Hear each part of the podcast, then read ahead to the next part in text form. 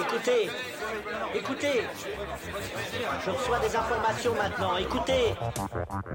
Le feuilleton va recommencer pour quelques épisodes, capitaine. Nous ne sommes pas des robots, Sébastien, mais des êtres vivants. Voilà le pied d'Armstrong. Au centre et en bas de votre écran. Et il marche maintenant.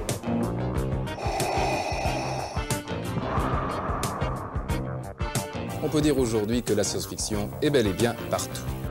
Tu veux dire qu'on est dans un programme informatique Est-ce vraiment si invraisemblable Si mes calculs sont exacts, attends-toi à voir quelque chose qui décoiffe.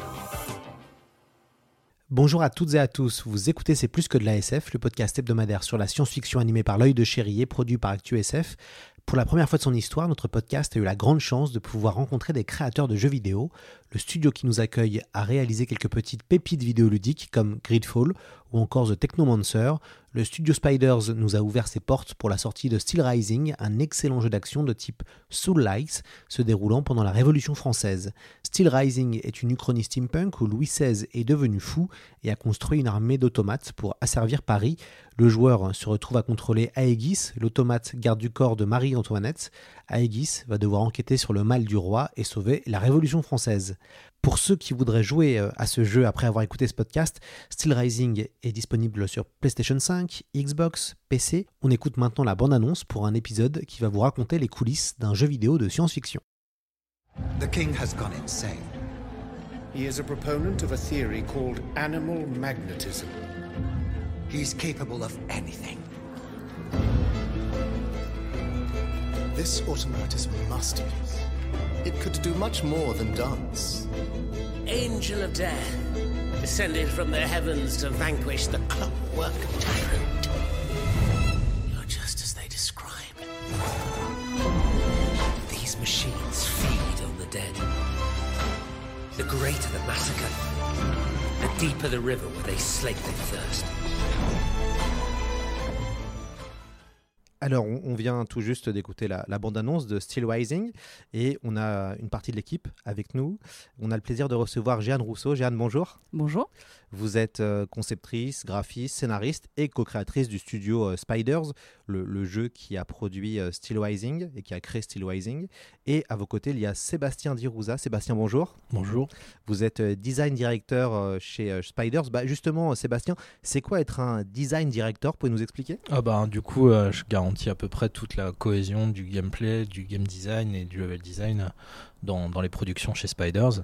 Et euh, du coup, je travaille beaucoup en collaboration avec les différents départements euh, artistiques, euh, animation aussi, euh, son, et puis histoire aussi, scénario et narratif. Quoi. Bon. Jeanne, est-ce que vous pouvez un peu revenir sur la, les coulisses de la création de Steel Rising? Comment tout ça a commencé? Oula, euh, ça va nous faire revenir euh, assez loin dans le temps finalement, puisque tout ça a commencé il y a un peu plus de trois ans. Euh, on avait envie en fait au sein de l'équipe, euh, il y avait une vraie vraie envie d'aller vers un type de jeu euh, qui soit euh, très très action, euh, plus que nos précédents jeux, puisque jusqu'ici on faisait, on va dire, des, des jeux de rôle, des RPG, on va dire, relativement traditionnels, avec un équilibre narratif important, avec beaucoup de choix, etc. Mais il y avait vraiment une volonté au sein de l'équipe d'aller donc vers des jeux où le combat prend une place vraiment plus importante. Pour dire le mot, on va dire faire un Souls-like. Euh, J'imagine qu'on reviendra là-dessus par la suite. Euh, et euh, bon, il fallait trouver quelque chose de nouveau parce qu'on n'allait pas se servir des univers qu'on avait pu créer précédemment. On voulait quelque chose qui soit nouveau, vraiment. il y a eu des réflexions là-dessus, il y a eu des échanges beaucoup, bah, notamment avec le pôle de, Sébastien sur tout ce qui est donc game design, mais aussi avec évidemment le pôle artistique. Le pôle de Cyril Tamasebi, qui est notre directeur artistique. Et euh, bon, il y avait en fait, la, une je crois qu'une des premières choses qui est arrivée, c'est on se posait la question, parce que dans ce genre de jeu, on passe son temps à mourir, hein, euh, on meurt tout le temps. Euh, comment justifier ça dans l'univers et dans la narration? Et du coup, une des premières idées, pour s'éloigner quand même aussi de ce qui a pu être fait par d'autres jeux, c'était d'avoir, de jouer une machine en fait, un mécanisme qui, du coup puisse être effectivement ben, reconstruit à l'infini, puisque finalement, c'est pas vraiment vivant tout ça. donc ça, je pense que ça a été une des premières idées vraiment qui est arrivé euh, dans Steel Rising. Et euh, au début, on avait un univers qui était assez abstrait. On avait une cité un peu tour de Babel. dans une espèce d'univers un peu SF, mais, mais assez étrange, monde un peu post-apocalyptique, donc où il ne resterait plus que quelques automates et vivant dans cette espèce de cité abandonnée. Euh, mais on avait énormément de mal à amener de la narration parce qu'on n'avait plus d'humains en fait. On avait vraiment que des machines. Euh, on voulait que seule la machine du joueur parle réellement, ce qui évidemment limitait encore plus la narration. Euh, et on tournait un petit peu en rond, pour être honnête. On avait vraiment du mal à caractériser cet univers à proprement parler. Et du coup, suite à une visite euh, à une expo euh, sur Marie-Antoinette et plus exactement sur la version pop, icône pop de Marie-Antoinette. Bah, effectivement, je suis revenu au studio en leur disant écoutez, j'ai pensé à ça, qu'est-ce que, que vous en dites? Euh, en sachant qu'on avait, en fait, euh, en faisant nos recherches sur les automates pour nous inspirer, on était tombé déjà pas mal sur des designs d'automates et sur des automates qui existent encore pour certains, euh, qui dataient en fait justement du XVIIIe siècle, parce que c'était une période où on a beaucoup fait, conçu d'automates, des automates pour pour amuser les cours en fait, pour amuser les puissants. C'était aussi une manière de montrer, le, on va dire, la brillance créative et technique d'ateliers qui étaient souvent des ateliers d'horlogerie, mais aussi de mécanisme. Enfin, c'était vraiment, on va dire que c'est les prémices des révolutions industrielles aussi hein, qui se cachent derrière tout ça. Euh, et donc, euh, déjà, notre automate s'inspirait un petit peu visuellement euh, de, ces références-là. Et résultat, le lien s'est fait quand même relativement vite dans ma tête. Après, il a fallu que je arrive à convaincre l'équipe qui renaclait un peu parce qu'on avait quand même bien avancé déjà. On avait déjà une démo qui tournait. On avait, alors c'était évidemment des choses un peu bricolées. On était en pré-prod, mais forcément, quand on doit abandonner des choses, ça fait toujours un peu mal au cœur. Mais je crois que j'ai réussi quand même à les convaincre. Et à partir de ce moment-là, euh, en fait, c'est comme si tout s'était mis en place. Toutes les, pièces du puzzle étaient tombées à leur, bon emplacement, euh, puisque donc on a dû choisir évidemment un certain nombre de personnages historiques euh, qui allaient intervenir dans, dans le jeu. on s'est rendu compte tout de suite que l'histoire nous nourrissait énormément. je pense qu'il y a eu aussi probablement l'influence de Gridfall, donc notre jeu précédent. Euh, qui s'inspire du, euh, du, XVIIe siècle. Alors là, c'était qu'une inspiration, c'était pas une uchronie à proprement parler, euh, mais on s'était rendu compte qu'il y avait un vrai appétit du, public et des joueurs pour ces univers où, on va dire, où l'inspiration historique est assez forte. et surtout, c'est des univers sur lesquels on est assez pertinent en tant que Français créateur français parce que, voilà, parce que ça nous entoure en fait. Ce, passé-là, on vit avec en permanence, que ce soit parce qu'il y a une église sur la place du village ou parce que euh, voilà, les musées qui sont, qui sont, qu'on peut aller voir, euh, les, les références euh, artistiques immédiates qu'on a en tête quand on pense révolution. Voilà, on a les libertés guidant le peuple, on a ce genre d'images qui viennent très vite. donc voilà, tout ça c'est nourri de, de, toutes ces références-là. ça veut dire que évidemment, on a enchaîné aussi les visites au musée, les, bah, les recherches sur Gallica, sur, enfin vraiment à partir du moment où l'idée était lancée, euh, ça, tout s'est nourri. Cyril a passé énormément de temps aussi à faire beaucoup, beaucoup, beaucoup de recherches euh, sur euh, les peintres de l'époque, sur les plans de la ville de l'époque, etc., pour essayer de, bah, de nourrir la future création qui était vraiment à l'époque en devenir de toutes ces références-là. Sébastien, ce qui est impressionnant quand, on voit le jeu, c'est toute la direction artistique du, jeu qui est assez, assez dingue. Il y a un espèce de mélange avec, euh, donc, avec du steampunk, mais sauf que ça s'appelle du clockpunk. Comment vous avez, comment vous avez fait pour euh, créer cet univers et pourquoi avoir choisi le clockpunk finalement, euh, sous-genre du steampunk? Mais là-dessus, en fait, le personnage dans l'univers d'origine était déjà vraiment assez proche de, du personnage qu'on joue dans, dans, le jeu final. Il y avait déjà des éventails alors que pourtant ça se passait pas à Paris. on avait envie d'avoir quand même un personnage qui, a des mouvements assez acrobatiques donc euh, ça aussi, c'est resté un petit peu dans, cet élément-là. Euh, après, au niveau de la direction artistique, on a beaucoup collaboré. Donc, euh, enfin, l'équipe de game design, du coup, que, que j'encadre, a beaucoup collaboré avec la direction artistique sur justement avoir des, des, automates qui soient marquants dans leur mouvement, qui est aussi potentiellement une fonctionnalité dans ce monde avant d'être détourné par le roi pour, pour en faire des automates en but de un petit peu de de maltraiter les révolutionnaires, on va dire. En tout cas, euh, voilà, de, des, automates de répression, on va dire. Euh, donc, il y avait tout cet aspect-là qui était, qui était assez important. On a aussi eu une inspiration euh, qui vient un petit peu ben, de, de, pièces d'échecs aussi, pour les boss notamment. Voilà, donc il y en a, et des fois il y, avait cet élément-là qui transparaissait. mais il y avait, il y avait une volonté aussi au niveau artistique, en tout cas de ce que j'en ai retiré avec, avec Cyril en travaillant avec lui, qui était d'avoir vraiment ce côté aussi euh, choc métal contre métal. Quoi. Ça, c'était important pour lui. Euh, on, a, on a vraiment toujours ce côté-là, euh, avec du coup Aegis qui, elle, est en matière, du coup, pas forcément métallique, c'est à la discrétion du joueur, mais, mais en tout cas d'avoir ce côté, les armes en métal qui frappent sur, la, sur, sur des ennemis en métal, ça, c'était important. sur après Paris, on est parti sur un Paris qui était plutôt on va dire un, pari fantasmé et on la travaille beaucoup plus en level design déjà à la base un peu comme un, parc ludique donc on a, on a beaucoup triché sur euh, tout ce qui est notion d'échelle et tout mais on a axé ça autour de monuments connus pour vraiment euh, qu'on reconnaisse quand même Paris un petit peu en carte postale quoi derrière donc on a aussi choisi les lieux euh, par rapport aux monuments et après un petit peu assembler ça avec les personnages clés historiques aussi pour, pour voir les liens qu'on pouvait faire quand, on doit créer et qu'on doit mettre en place le game design, ça veut dire aussi les règles du jeu, le gameplay, les quêtes, il y, a un peu tout ça. c'est qu'est-ce qu'on se dit au début? Quand, on a une page blanche, comment ça commence alors Alors, ouais, on a eu un peu de chance là-dessus parce que ben, on a eu un peu de temps de page blanche avant pour réfléchir. on a on a été challengé en interne en petit nombre très tôt avant avant ces trois années de production pour pour réfléchir à qu'est-ce qui prendrait la suite chez Spiders. Donc on a, on, a, on a eu des petites heures par-ci par-là où on a, on a pu poser des idées et faire des allers-retours. Mais euh, hum, ce qu'on se dit, c'est déjà euh, euh, quel jeu on va prendre en modèle, comment on va se détacher de ces jeux-là. Ça, c'est important. Ah oui. Et puis, du coup, après, on, a, on, on, est parti sur ces références-là. Et donc forcément, il y avait les jeux From Software qui, qui, qui, prédominaient, mais pas que. Après, il y avait des jeux comme Nioh, des, des, choses comme ça qui apportaient déjà un petit peu leur pierre. Et puis aussi, essayer un petit peu d'absorber ce que From Software a apporté dans le milieu du jeu. Déjà avec les contrôles en tranche par exemple sur les manettes. Alors From, From, Software, c'est ceux qui ont fait la franchise Dark Souls, très très très populaire, et plus récemment Elden Ring, on, avait d'ailleurs fait une émission sur Elden Ring. Et ce que vous êtes en train de dire, c'est que ces, jeux ont été une forme de révolution, même pour vous en tant que créateur. Euh, oui, oui, bah, c'est sur une dizaine d'années que ça s'est déroulé. Et en fait, ça a transpiré dans l'industrie du jeu, même sur des jeux AAA comme God of War ou des choses comme ça aujourd'hui. Alors, toutes les règles ne sont pas reprises à la lettre. Du coup, nous, on a fait ce choix-là d'aller à fond dans la formule parce que c'était aussi quelque chose qui, qui, touchait l'équipe et on a voulu vraiment pousser le modèle et le prendre un petit peu à, avec la Dynamic Spiders, avec plus de narration euh, euh, mise en scène et moins de narration cryptique, euh, de l'accessibilité au niveau avoir une boussole en jeu, des choses comme ça, pas, perdre le joueur voilà, dans, un univers forcément qui est des fois très fourni, mais qui est, où il faut aller creuser. quoi.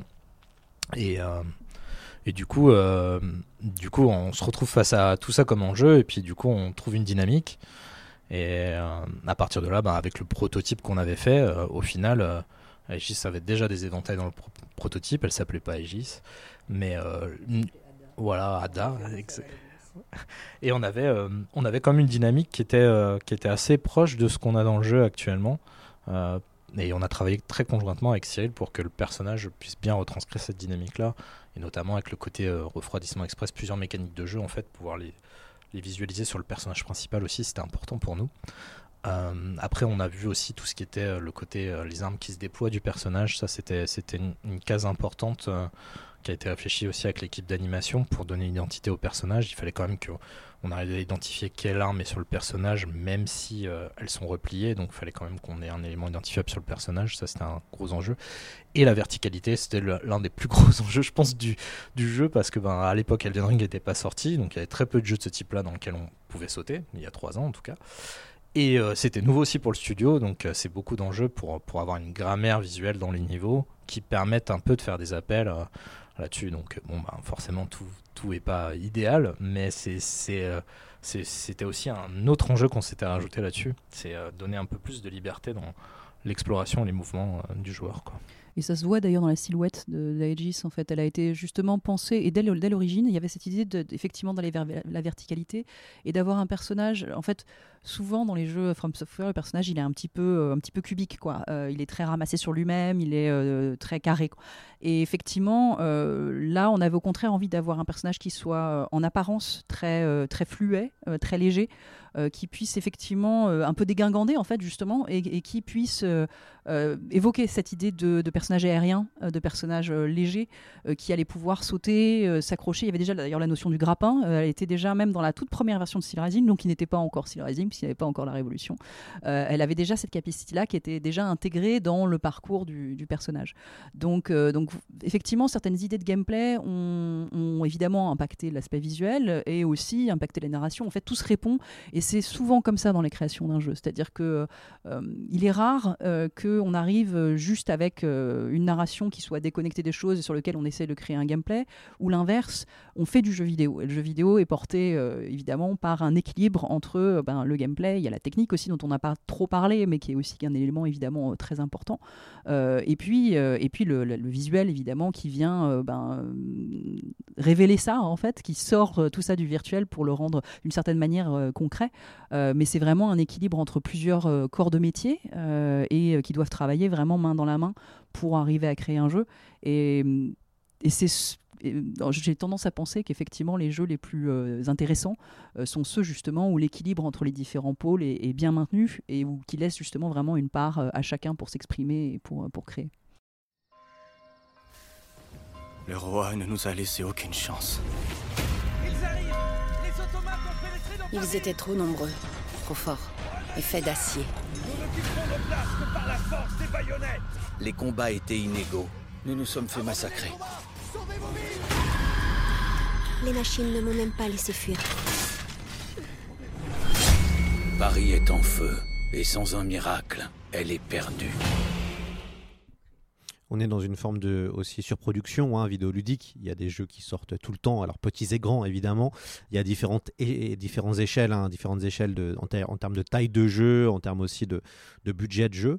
Euh, comment on fait pour arriver à, exister Vous, euh, chez euh, Spiders, vous êtes un studio plutôt indépendant qui, qui vous produisez des jeux double A, voilà, il y a différentes euh, notations entre guillemets. Il y a les triple A, c'est les blockbusters. Euh, les jeux double A, c'est blockbuster indépendant. Voilà, c'est ce qu'on va dire. Euh, comment, on fait pour arriver à exister à travers une offre qui est pléthorique et à travers une vraie concurrence? euh, dans le cas, euh, exemple de cette année 2022 par exemple, euh, deux jeux sont sortis au même moment, Horizon Zero Dawn et Elden Ring, deux AAA. Il y en a juste un qui a survécu et très bien, qui est plutôt, triple, qui est plutôt Elden Ring, alors que Horizon Zero Dawn a disparu des radars. Donc on, peut voir qu'il y a une vraie concurrence frontale et sortir un jeu au moment d'un autre gros jeu, ça peut être difficile. Comment on fait pour arriver à sortir son épingle du jeu? Alors euh, déjà, on essaie de ne pas sortir en face d'un triple A. ça, c'est effectivement une certitude. Et c'est la même chose. En fait, ça se rapproche assez bien de ce qui peut se passer dans le cinéma, euh, honnêtement, en termes de, marché. C'est-à-dire que euh, sortir deux blockbusters au même moment, c'est pas une bonne idée. Et sortir un film, même justement un peu indé face à un blockbuster, bah, il risque effectivement de passer complètement inaperçu, voire d'être complètement oublié. on a un peu la même problématique qui, se, qui se pose chez nous. à la différence que dans le jeu il existe des genres de jeux où euh, il va y avoir clairement un jeu qui va dominer le marché. Euh, je pense surtout aux jeux de sport. Euh, quand on fait un, jeu de foot, en face, quand on a FIFA en face, on n'a quasiment aucune chance de, percer. dans les jeux qui sont plus narratifs ou qui sont plus... En fait simplement on propose non seulement un gameplay, mais un univers justement avec, on a déjà un peu plus de chances d'exister. Euh, simplement, parce que justement, on peut proposer quelque chose d'un peu différent, d'un peu nouveau. Euh, et, je pense que euh, c'est là-dessus que nous, en tout cas, on a, misé il y a, longtemps quand on a créé Spiders. D'ailleurs, au début, on faisait plutôt des jeux double I, c'est-à-dire euh, vraiment du tout petit jeu indépendant que du double A. Maintenant, on a été racheté par Nacon, donc on n'est même plus complètement indépendant à, proprement parler. mais c'est vrai qu'on a des budgets qui se rapprochent plus de, gros budgets indépendants que, clairement des, blockbusters. On parle de, facteur 10, voire facteur 15. Hein. Donc, donc on est vraiment euh, on reste euh, plutôt des, indés, effectivement, en tout cas dans l'approche qu'on a du développement, mais c'est justement en créant des univers originaux, en abordant, en fait, justement en ayant des budgets moins gros, je pense qu'on peut se permettre une prise de risque euh, que d'énormes studios qui vont mettre plus de 100 millions pour développer leur jeu ne pourraient pas prendre parce que, euh, parce que bah, eux sont obligés finalement de, de s'appuyer sur un certain nombre de choses pour s'assurer que le jeu va bien se vendre euh, parce que, bah, parce que sinon ils risquent de perdre des sommes énormes évidemment. Quand on est sur des sommes qui sont donc largement dix fois inférieures, ben, finalement on peut se permettre un petit peu plus de prise de risque, aborder des thématiques qui ne sont pas forcément des thématiques que des gros blockbusters euh, Euh, créer des univers qui vont être potentiellement plus originaux, euh, euh, moins vus et revus. Et c'est du coup aussi comme ça qu'on arrive à se vendre en fait. C'est en proposant une offre que, que les blockbusters n'arriveront pas à, offrir, comme au cinéma d'une certaine manière. Euh, c'est bien sûr que c'est sympa d'aller voir les Marvel à répétition et le nouveau ceci ou le nouveau cela. Euh, mais si le cinéma indépendant arrive quand même à, exister, notamment en SF euh, ou en fantasy, ce genre de choses, c'est justement parce qu'ils proposent quelque chose que les, gros blockbusters n'arrivent pas à proposer en fait. Sébastien, dans Steel Rising, le jeu est assez difficile.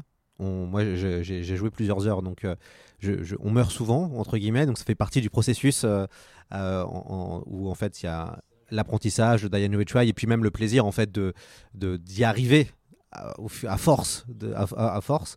Vous avez aussi décidé de, de, de, vous avez créé une possibilité de baisser le niveau de jeu pour que ce soit très très très facile. Ça aussi, c'était une vraie volonté. Euh, pour être le plus grand public. Oui, euh, bah après, euh, forcément, on avait un public déjà avec nos jeux précédents aussi qui attendait Steel Rising, donc déjà on savait aussi qu'il fallait s'adresser à un public un peu plus large que d'habitude. On a eu aussi des retours sur Gridfall, comme quoi le mode histoire n'était pas assez, assez facile pour certaines personnes qui jouaient, donc du coup, quand on a eu l'édition Gold, on a pu pousser un mode découverte qui du coup permettait vraiment de survivre à tous les combats de manière quasi garantie quoi et de profiter de l'histoire. Donc du coup ça nous a beaucoup interpellé là-dessus. Et même au niveau de l'équipe en fait les niveaux sont assez variés en termes de joueurs. Donc c'est important que l'équipe puisse quand même profiter du jeu. Et donc du coup en fait c'est c'est pas forcément.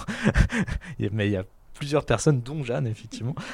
Euh, et puis et puis c'est c'est des jeux très exigeants à à tester même pour nous. Donc quand on teste des réglages euh, ben, euh, des fois, si on n'est pas dans le bon mood, euh, c'est compliqué à tester. Donc, on, en fait, on, a aussi, d'après, en tout cas, une analyse qui est un peu plus personnelle, c'est que c'est pas que ça, euh, un jeu de ce genre-là, c'est aussi en fait l'apprentissage.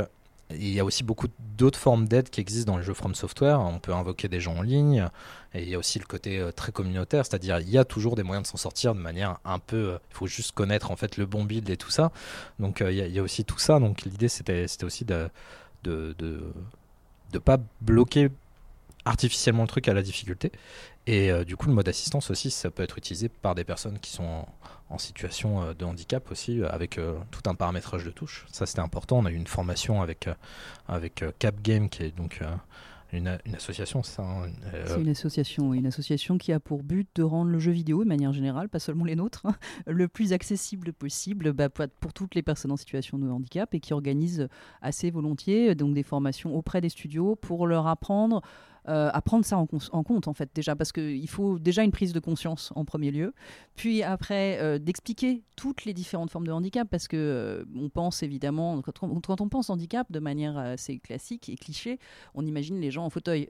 Sauf que ben ça peut être du daltonisme ça peut être des difficultés simplement aussi par rapport à la lecture l'affichage des, des, des, lettres quand elles sont trop petites des choses comme ça.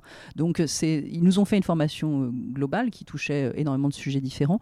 Et et, euh, et, du coup, on a essayé d'intégrer autant que possible, alors c'est loin d'être parfait malgré tout, mais euh, autant que possible des, euh, des éléments permettant aux gens, alors ça peut être effectivement de redéfinir la répartition des touches, de modifier aussi l'interface pour l'adapter à, à, différents niveaux de taille, d'affichage, ce genre de choses, et aussi évidemment bah, de pouvoir jouer sur la difficulté parce que parce qu'on savait que bah, pour certaines personnes, sans ce genre de, de, réglage, le jeu leur serait complètement inaccessible et que ça nous paraissait injuste c'était pas très, pas très sympa en plus. Quoi. Et euh, du coup, voilà, enfin, euh, partant de tout, cet apprentissage-là, euh, on est parti un peu décomplexé sur cet, élément-là. Et puis après, euh, les paramètres du mode assist, au final, euh, je crois que c'était. Euh, on, avait prévu en tout cas des paramètres d'accessibilité. Et puis un matin, on est venu me voir, on m'a fait bon, alors c'est quoi les paramètres là? On a du temps de dev. Et, du coup, on, a, on a commencé un petit peu sur un coin de table à lister quelques paramètres qui pourraient être intéressants. Et de fil en aiguille, après, on est arrivé à, à ce mode-là en poussant un petit peu. euh, il y avait eu beaucoup plus de paramètres au début, mais en fait, il y en avait qui étaient un petit peu obsolètes, pas très utiles, et on est, on est vraiment allé à l'essentiel pour, pour bien le faire. quoi. C'est combien de temps de, de création un jeu comme euh, Steel Rising euh? C'est trois ans de production globalement, euh, avec vraiment la, la pré-production prototype inclus. euh. Donc, euh, ouais, oui, c'est bien trois ans tapés, mais de conception et de réflexion, c'est un petit peu plus de temps, mais avec, je pense, beaucoup de temps d'attente et de pause. Quoi. Je pense que le jeu est dans la tête de, de quelques personnes dans le studio euh, de- depuis presque quatre ans, peut-être au final. Ouais, Trois- trois ans et demi, ouais, trois ans et facile, demi, voilà. ouais. Ouais, Et combien de personnes ont travaillé dessus? Alors, travailler dessus, c'est assez large parce que bon, il y a des, des- des tas de gens aussi qui interviennent très ponctuellement. et Il y a tous les gens qui ont fait le doublage, les musiques. Enfin, il y a tout ça. Il y a eu un orchestre symphonique, donc est-ce qu'on Ouais, compte tous les musiciens. Mais globalement, euh, dans, dans le studio, en, en- en moyenne, on était à une quarantaine de personnes. Si on met les gens un petit peu bout à bout avec les turnovers, ça fait une soixantaine, je pense à peu 75 près. personnes à Ouais, peu voilà, près. voilà. je- Euh, euh, mais après- effectivement, ouais, sur le parce qu'il y a des gens effectivement qui étaient en, qui, qui sont passés, d'autres qui sont euh, et puis aussi parce qu'on fait appel à certains départements qui vont intervenir qu'à certains moments de la production et qui euh, qui vont pas forcément où leur mission nécessite pas forcément de rester euh, jusqu'au bout et qui passent sur un autre projet. donc c'est voilà, par exemple sur la, toute la partie concept art, c'est des gens qui vont travailler euh, euh, énormément au début du projet. Euh, donc il va falloir dessiner tous les éléments qu'on va voir dans le jeu, les environnements, les personnages, les ennemis, aussi un certain nombre d'objets qui, qui- vont être importants dans le jeu, qui vont servir à caractériser l'univers. Et euh, donc tous ces dessins-là, ils sont faits évidemment en début de production, de telle sorte qu'après, ils puissent être euh, traités et euh, fabriqués en 3D et inté- intégrés après dans le, jeu. Et ça, et voilà, ces métiers-là, donc les concept artistes, il y a une équipe de 6 ou 7 concept artistes qui sont intervenus. Bah, ils, ils ne travaillent qu'au début de la production et puis après, ils vont sur autre chose. En l'occurrence, ils sont passés sur, sur d'autres jeux. Vous avez une héroïne, en tout cas, on n'a pas le choix du, du sexe dans ce jeu. Bah, on joue à Euh, une machine, donc euh, je suis pas sûr que le- son sexe soit vraiment Voilà. particulièrement. Mais alors justement, quand même, c'est pas anodin, puisqu'il y, a eu- il y a eu des grandes discussions, euh, pas, si, pas si lointaines que ça, hein, sur le fait d'avoir des héroïnes dans, dans les jeux vidéo. Euh, Jeanne, vous êtes souvent citée comme une des femmes les plus influentes du jeu vidéo euh, français par les médias. Voilà. Vous rigolez en plus derrière, derrière votre micro. Euh, Est-ce qu'il y, y avait une volonté, entre guillemets, euh, féministe d'avoir une androïde plutôt qu'un robot? Euh, alors euh, l'idée est pas venue de moi en l'occurrence, Euh, elle est venue de, de Cyril justement, le directeur artistique, qui avait envie vraiment dans cette idée justement de personnages plus délicats face à d'énormes machines. En fait, il y avait déjà, je pense qu'il avait en tête cette des images euh, très claires de, de boss gigantesques, énormes, très massifs, etc. Et d'avoir en face cette toute petite silhouette très, très fine, euh, danseuse, quelque part, dans son allure et dans ce- avec l'idée de quelque chose d'assez gracieux euh, qui lui fait face. Je pense que visuellement, ça crée des images très fortes, C'était le premier key art, même avant, avant Paris. Je crois que ça représentait vraiment ça, vraiment le personnage face à un boss. Et vraiment, on avait, on avait cette opposition avec quasiment une caméra de jeu. C'était en noir et blanc de mémoire. Mais... Euh, il était en couleur, le dessin, mais je- ouais, oui, ouais, euh, peut-être peut-être fait. j'ai des premiers souvenirs, en tout cas, de noir et blanc, c'est possible. Mais c'était là très très vite. Et comme nous aussi, on voulait un feeling, euh, justement pour se démarquer de, des productions du genre euh, beaucoup plus nerveux. Et euh, un feeling un petit peu euh, euh, japonais, entre guillemets, dans, dans les contrôles, avec beaucoup, beaucoup de réactivité. Ça s'y prêtait aussi. Il nous fallait un personnage qui ait un aspect euh, réactif derrière. Et donc, euh, comme disait Jeanne tout à l'heure, c'est des choses qui se répondaient déjà très tôt dans la production. Et, euh, et effectivement, par contre, quand on a commencé à, concevoir le personnage au-delà simplement de son aspect euh, visuel, il nous est apparu assez clair, euh, donc quand on a écrit son histoire, que euh, bah oui, c'était un personnage euh, à l'aspect féminin, puisque donc encore une fois, il s'agit d'une machine, mais euh, euh, ça avait un sens tout particulier. Alors, est-ce que je sais pas, est-ce que c'est encore l'influence de Lady Oscar euh, inconsciente? C'est possible aussi, je sais pas. Mais, euh, mais c'était quand même un euh, parce que donc au, dé- euh, au départ, euh, elle s'appelait Olympe quand même, hein, donc en référence à Olympe de Olympe Gouges, de Gouges. euh, puisque c'est aussi la pleine période.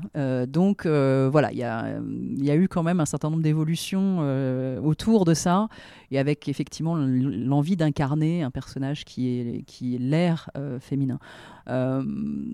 Est-ce que c'est réellement un, positionnement féministe? Je sais pas. Potentiellement oui, sans doute, consciemment ou inconsciemment. Euh, D'ailleurs, Sébastien, pour euh, euh, la documentation. Je suppose que pour créer des quêtes ou pour même pour vous immerger, il a fallu vous documenter. Comment ça s'est passé et, la Bible, la fameuse Bible, donc le fameux gros document qui, parle finalement du, du jeu, qui sont un peu les, entre guillemets les coulisses et tout ce que vous avez mis dedans. euh, combien de pages ça faisait? Alors du coup, on- à l'ère du numérique aujourd'hui, euh, c'est plus plus un épais document heureusement, euh, parce que ça, ça- serait ça serait compliqué. Non, mais du coup, on a c'est vrai que c'est l'un des jeux où on a on a fait le plus de documentation en live aussi euh, pendant pendant une bonne partie de la production. euh, pour euh, ben déjà en fait l'équipe euh, mine de rien euh, euh, pour Spider c'est la plus grosse équipe qu'on a eue sur un jeu, donc il fallait aussi coordonner tout ça et avec euh, en plus le télétravail par rapport au Covid et tout, il a fallu vraiment beaucoup plus documenter les choses pour que les gens aient, plus de références. Donc euh, nous, on fonctionne plus par du PowerPoint avec des idées, on va dire, euh, euh, beaucoup plus marquées, des, schémas, des choses comme ça. Par contre, ça représente énormément de documents. hein. On en a, on a globalement pour un, ennemi, c'est un PowerPoint d'une quinzaine de pages en moyenne, des choses comme ça, pour décrire toutes les variantes et toutes ces attaques.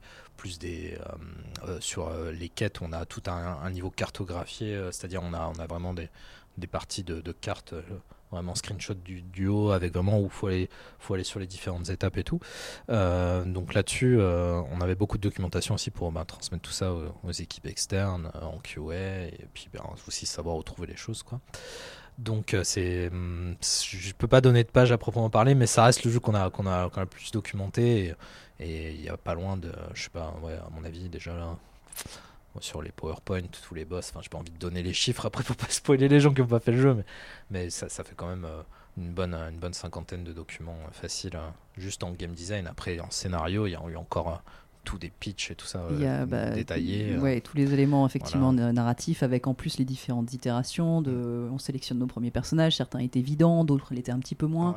Toutes les recherches qu'on a dû faire historiques pour les nourrir, ces personnages, et les rendre euh, aussi euh, crédibles que possible, euh, y compris enfin, personnages, et puis la cité qui est quelque part presque un personnage à part entière aussi. Euh, Il y a eu aussi bah, toutes les recherches artistiques qui représentent aussi énormément de documentation, avec des, des directives données aux équipes, alors à la fois de, de, de concept, mais, mais aussi aux équipes de modélisation. Donc en fait, c'est une bible qui normalement justement regroupe à la fois donc les éléments de, de gameplay, euh, mais aussi les éléments visuels et aussi les éléments narratifs évidemment. Euh, oui, c'est des, des centaines et des centaines de pages. Si on mettait tout bout à bout, il se trouve que maintenant on a tendance plutôt à ventiler les, Oui.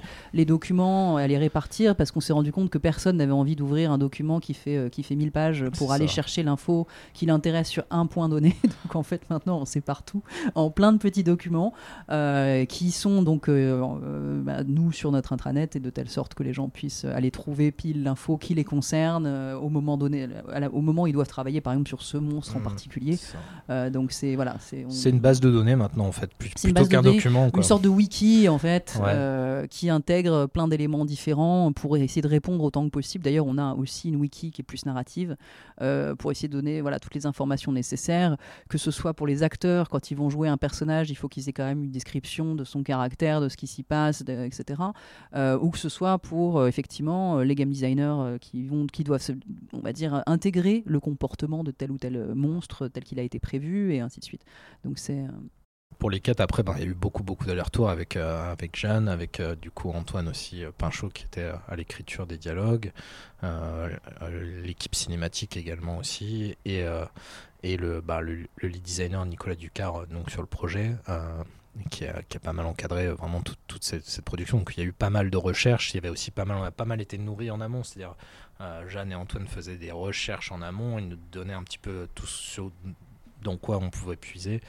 Et après, la quête, la quête était, était proposée. Et puis, il y avait des petites itérations des fois. euh, voilà. Il y a des personnages aussi qui, sont, qui sont mis un peu plus en place euh, directement, des fois, avec les quêtes secondaires, hein, par exemple. euh, parce que c'est là où on fait plus intervenir le, le côté historique euh, des, des personnages qu'on va rencontrer. quoi. C'est dans leurs quêtes secondaires, souvent. Are we? You're just as they described. An angel of death, descended from the heavens to vanquish the clockwork tyrant. Everything horrifies me. The king's wrath.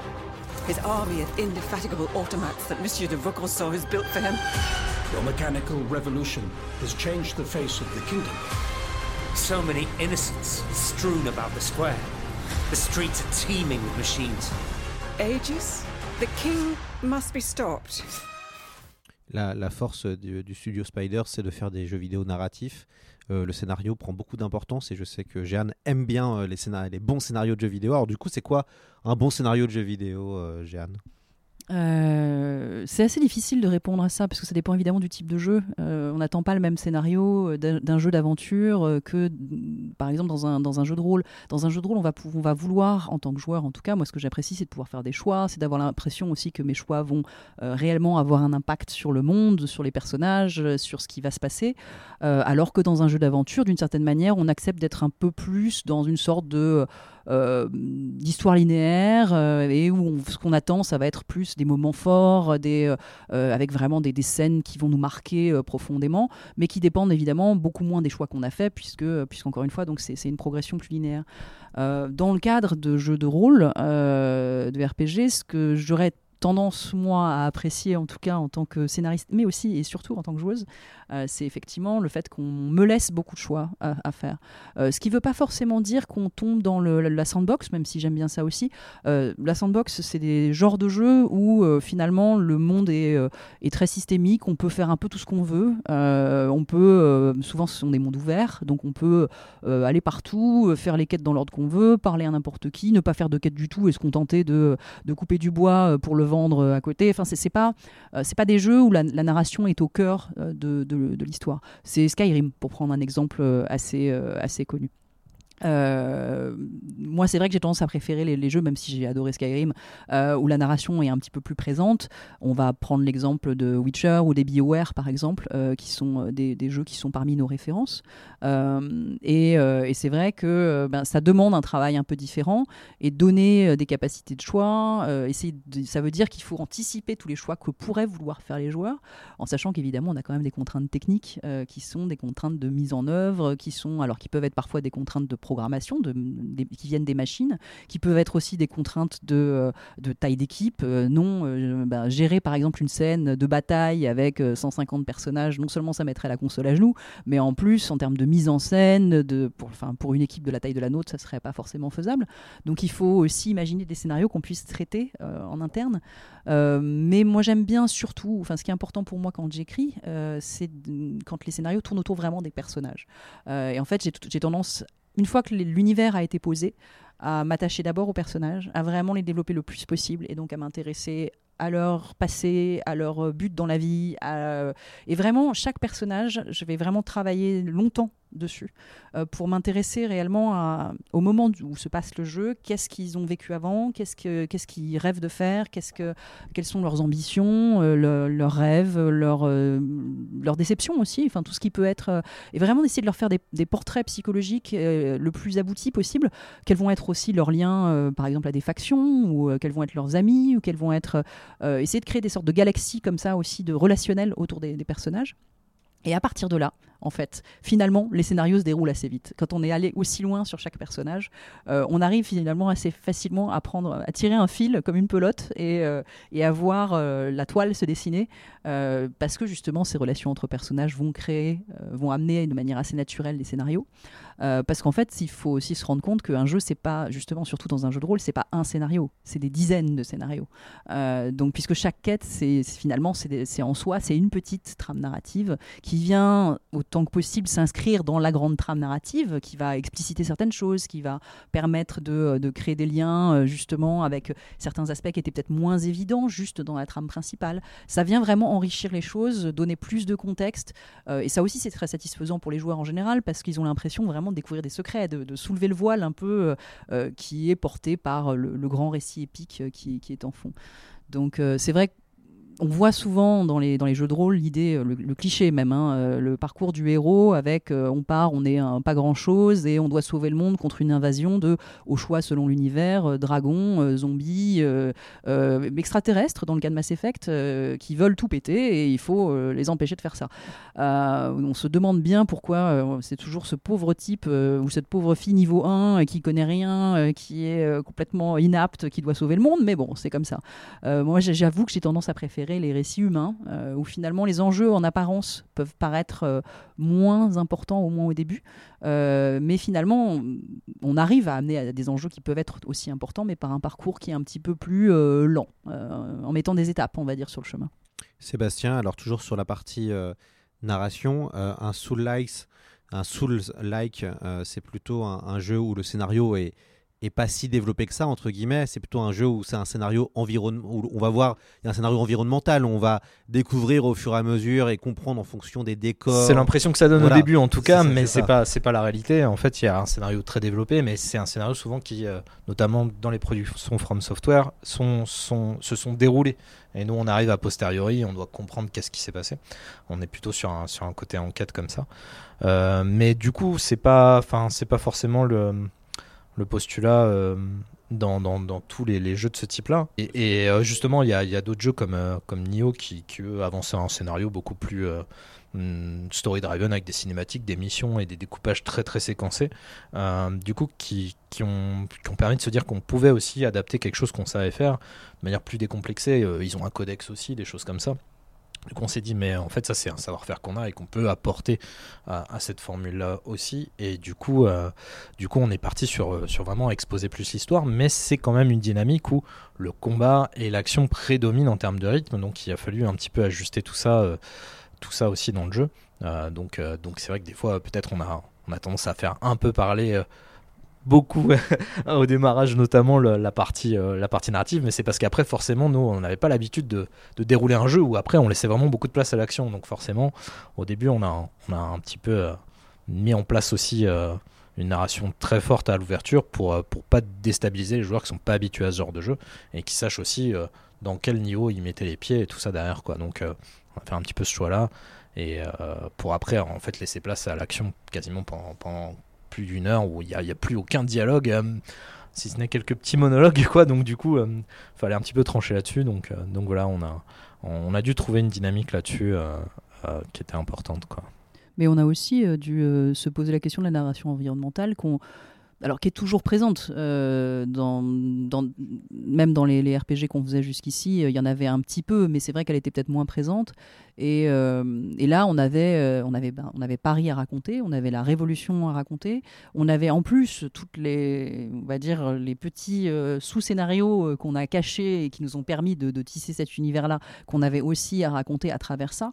Euh, et donc, euh, c'est des choses qui se trouvent dans le design de certains éléments, euh, et qui sont pas forcément évidents en premier abord non plus, parce que euh, on peut juste dire ah tiens ça, c'est joli ce machin, mais ne pas y, voir immédiatement euh, ce que sous-entend cet objet et comprendre bien plus tard, parce que justement on va commencer à trouver des choses dans l'environnement, on va aussi trouver, on a écrit énormément, enfin on, pour le coup c'est pas moi cette fois-ci, c'est Antoine Pinchot effectivement notre, notre dialoguiste euh, qui, qui a écrit énormément aussi de, de notes, de documents qu'on va trouver, de lettres, etc., euh, qui vont venir petit à petit constituer les pièces du puzzle qui vont permettre aux joueurs de se rendre compte que, ben, par exemple, le, le design de, tel élément de décor, en fait, a un sens et n'est absolument pas gratuit dans le cadre de cet univers. Et souvent, en fait, c'était des besoins gameplay, par exemple, de, voilà, euh, faire arriver le joueur hein, sur une place ou des choses comme ça. Ne spoil Ouais. pas trop Voilà. Mais bon, euh, du coup, y a, ça permet de désamorcer aussi des constructions de décors qui peuvent paraître un petit peu, euh, un petit peu bizarres euh, pris dans le contexte visuel. Et du coup, certaines notes trouvées en amont permettent de mieux comprendre pourquoi ce décor est comme ça ou dans cet état-là. Quoi. On arrive à un moment donné un peu spécial euh, là on enregistre, enfin le jour où on enregistre, c'est-à-dire que le jeu est déjà sorti. Euh, vous allez vous commencer à recevoir déjà des notes qui sont plutôt bonnes d'ailleurs de la presse spécialisée et de la presse généraliste. Euh, on est dans quel état quand ça y est, ça fait trois ans qu'on travaille sur un projet, il sort enfin, il faut gérer évidemment les premiers bugs qui, qui- qui sont remontés comme à chaque fois. Euh, comment on est dans quel, quel état euh, en ce moment, euh, Sébastien? C'est un état compliqué. non, mais euh, ça aussi entre excitation et fatigue et en même temps aussi, euh, bah des fois on, on est déçu, on voit aussi bah ah bah là il y a, il y a un bug, on l'avait pas vu, c'est dommage. Bon bah on essaie de, corriger ça en tout cas et de de- il y a un suivi en fait à faire derrière. Aujourd'hui les jeux sont vivants et on- a cette opportunité là de de recorriger un petit peu le tir donc ça c'est vraiment vraiment super. Mais du coup en fait c'est encore un état de tension un petit peu permanent, mais en même temps on retombe aussi, on est soulagé parce que bah, on est content que l'accueil qu'a le jeu.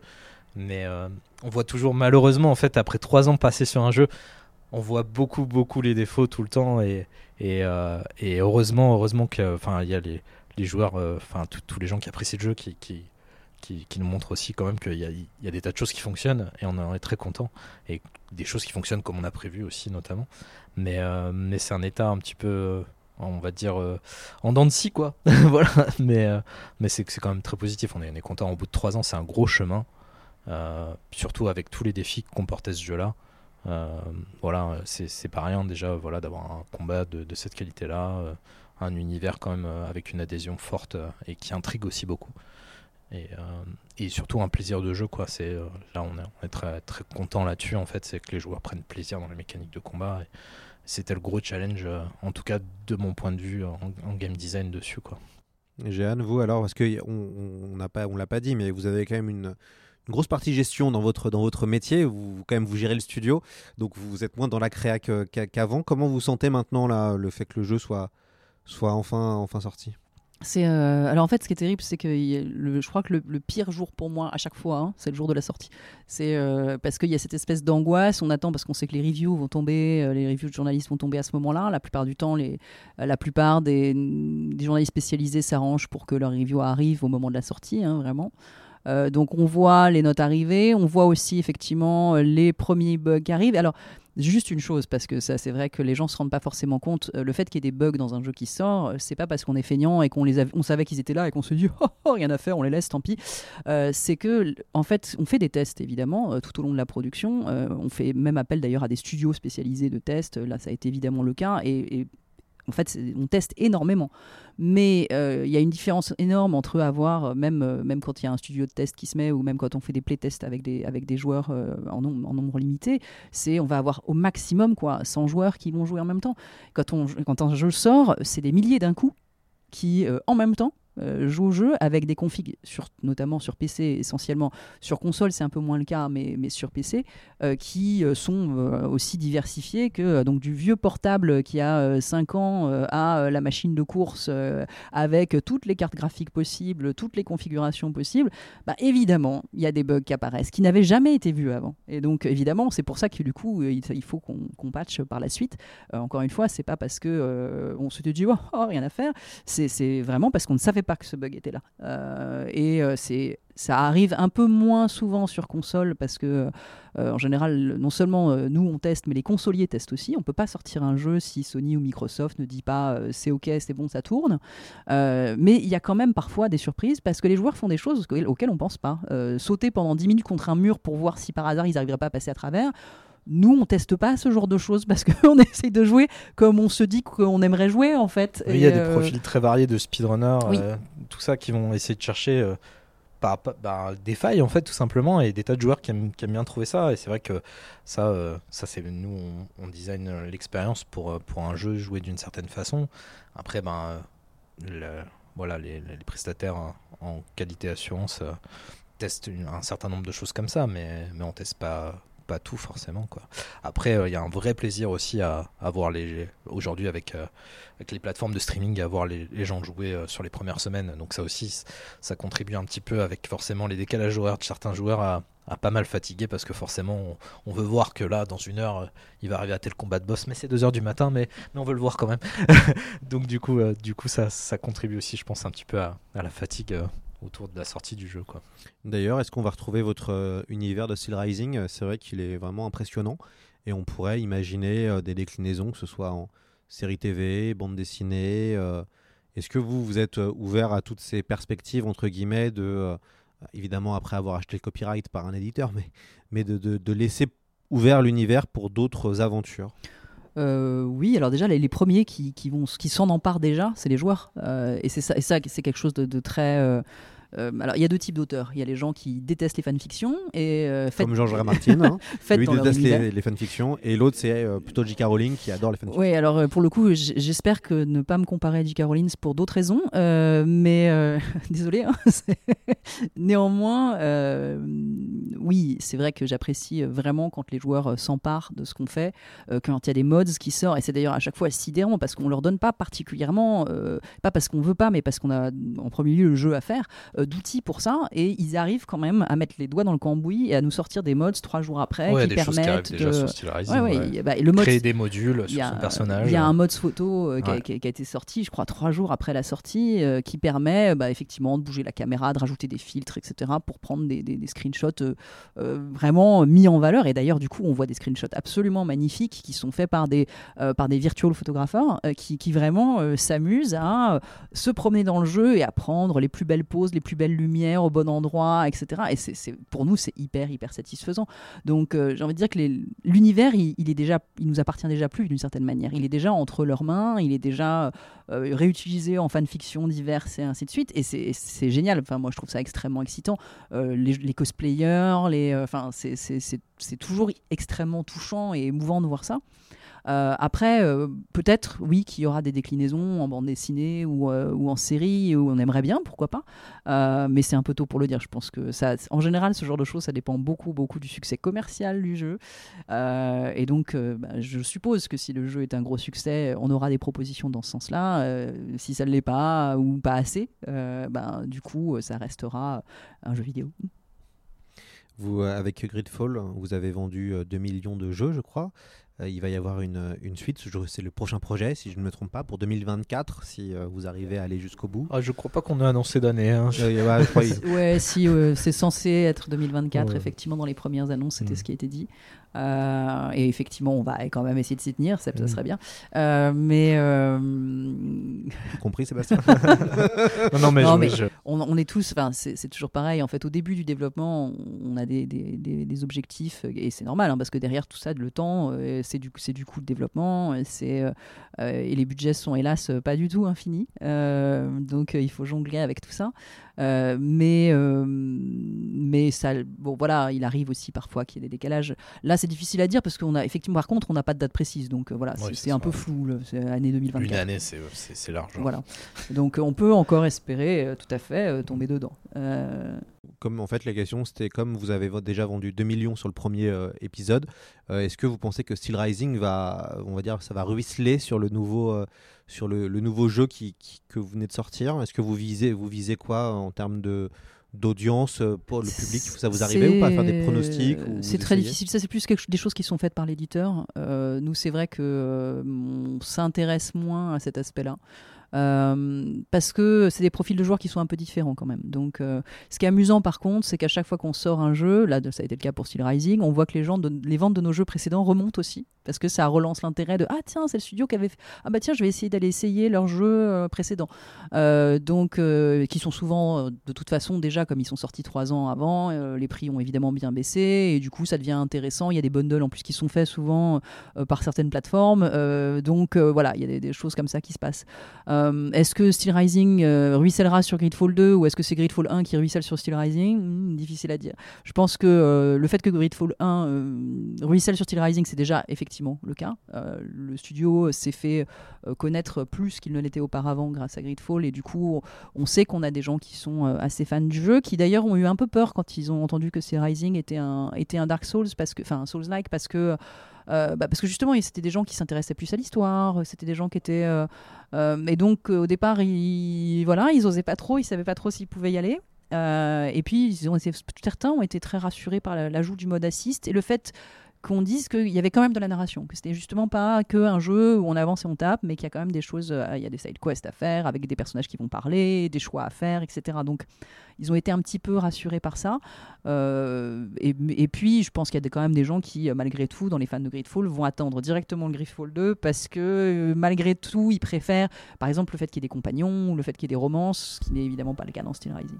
Après, il y a des joueurs aussi qui aiment le RPG au sens large, donc qui en fait aimaient tout aussi bien les Souls quand ils sont arrivés sur Gridfall et ont été très rassurés de la double proposition euh, sur, euh, sur Steel Rising. Mais voilà, mais, euh, mais là-dessus, on n'a pas de. je pense que l'un et l'autre vont réussir. Ce qu'on essaie de faire aussi, c'est de ne pas exclure des gens qui s'intéresseraient à une proposition d'univers, en fait, aussi. Et c'est avant toute chose, on met en avant un univers avec les productions qu'on fait. Et si on est intéressé par découvrir cet univers, bah après, on a tout un tas de panels à proposer aux joueurs pour qu'ils puissent adapter euh, euh, l'expérience à ce qu'il attend et ce qu'il vient chercher, quoi. Comment on fait pour gérer le, crunch? Alors le crunch, c'est un moment euh, dans le jeu vidéo qui est de plus en plus critiqué. C'est ce moment où on est vers la fin de jeu, où il faut, entre guillemets, pour la dernière version, on est obligé de tout retester, tout rechecker. C'est un moment très intense où les gens ne prennent pas, prennent pas de pause.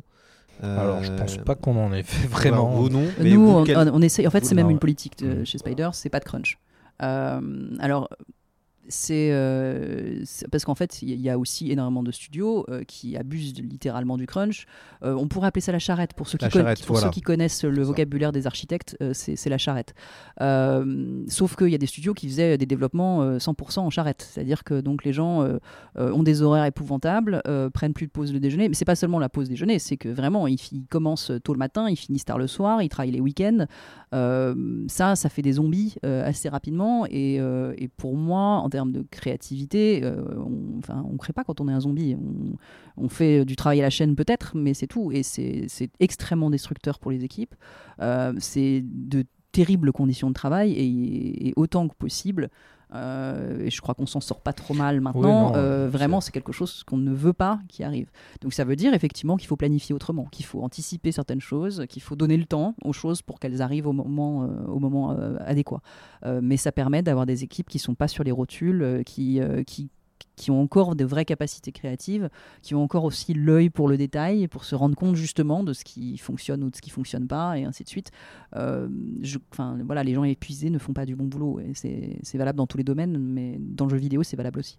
Ouais, c'est intéressant que la, condition sociale dans le jeu vidéo euh, est de plus en plus euh, médiatisée.